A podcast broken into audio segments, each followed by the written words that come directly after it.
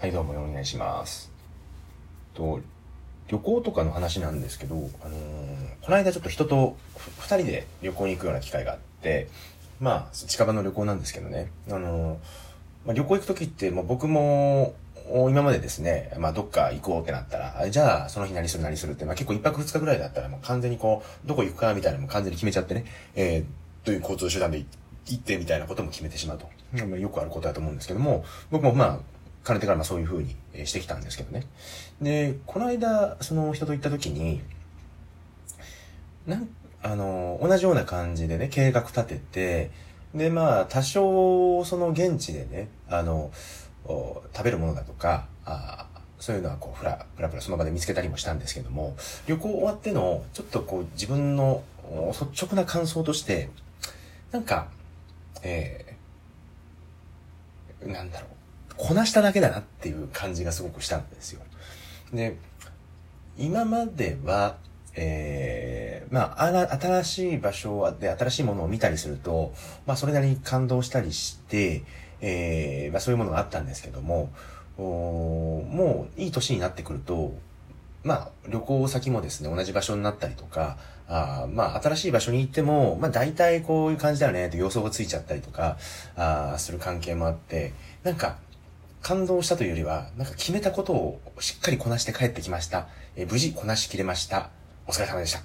ていう、なんかそんな感想になっちゃって、なんか、お旅行に求めることってこういうことじゃないような気がするなっていう感想を抱いたんですね。で、要は、えー目的を決めちゃうか、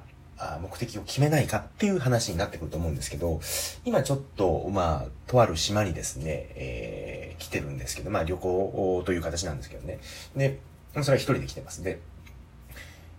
あの今日、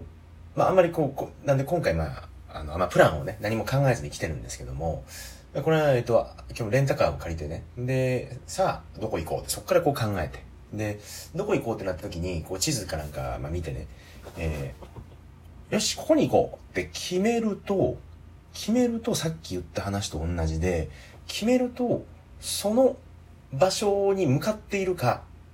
向かっていないか、要は、道が合ってるか合ってないかっていうことだけを確認する、その道中になるんですよね。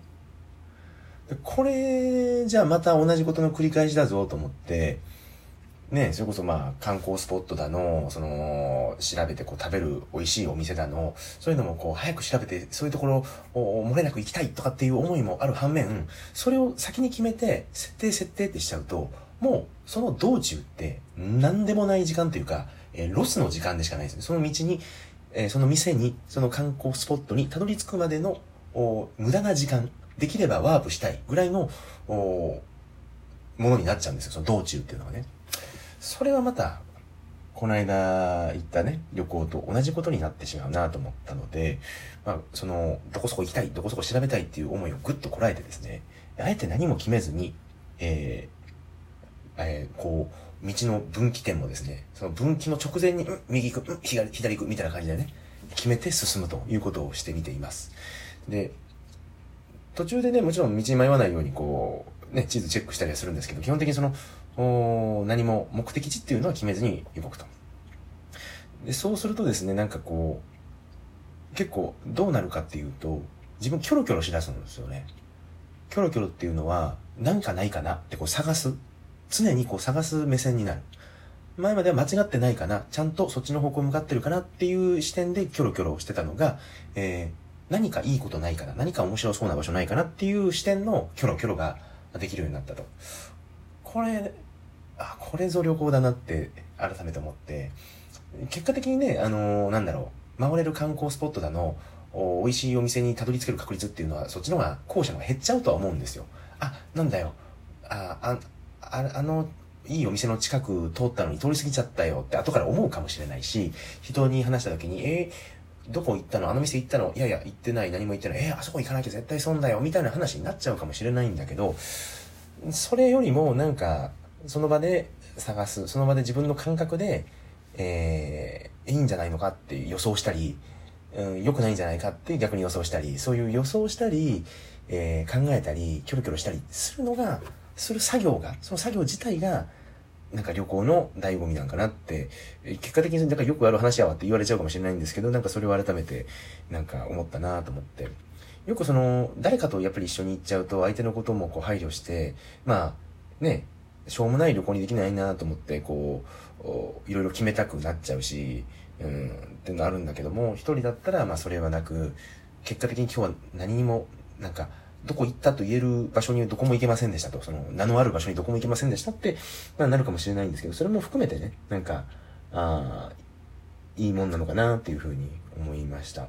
これは、あの、人生、すぐ人生につなげるとこ 悪い癖なんですけども、これも同じかなと思ってて、まあ簡単に言うと、まあ何か目標とか、なんかこう、将来の夢とか、はっきり目標を設定すると、まあ、それに向かって今自分が進んでるかっていうことだけは確認できます。それは確認できるし、それてないかなってことも確認できるかもしれないけども、逆にそれ以外のものが何も見えないまま、その、二十歳の時に設定したんだったら、その二十歳の時に設定した感覚のまま、なんだろう、もうその、何か目標に向かって進んでいくってことになっちゃう。人間って徐々に徐々にその成長しながらいろんなものを見ながら考えながら、えー、生きていくと思うので、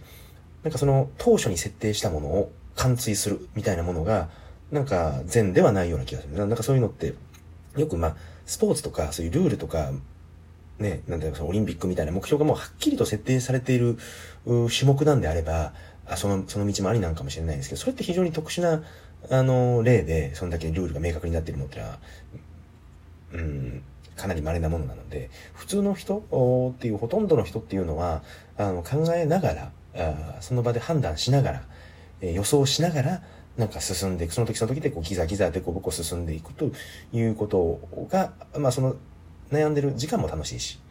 で、結果的にたどり着けるところっていうのは逆に言うと、まあ、どこでもいいじゃんとか、えー、たどり着けなくてもいいじゃんとか、ああ、そんな感じになるのかなっていう気がしましたね。はい。ということで、えー、島に来て一人旅をしてみての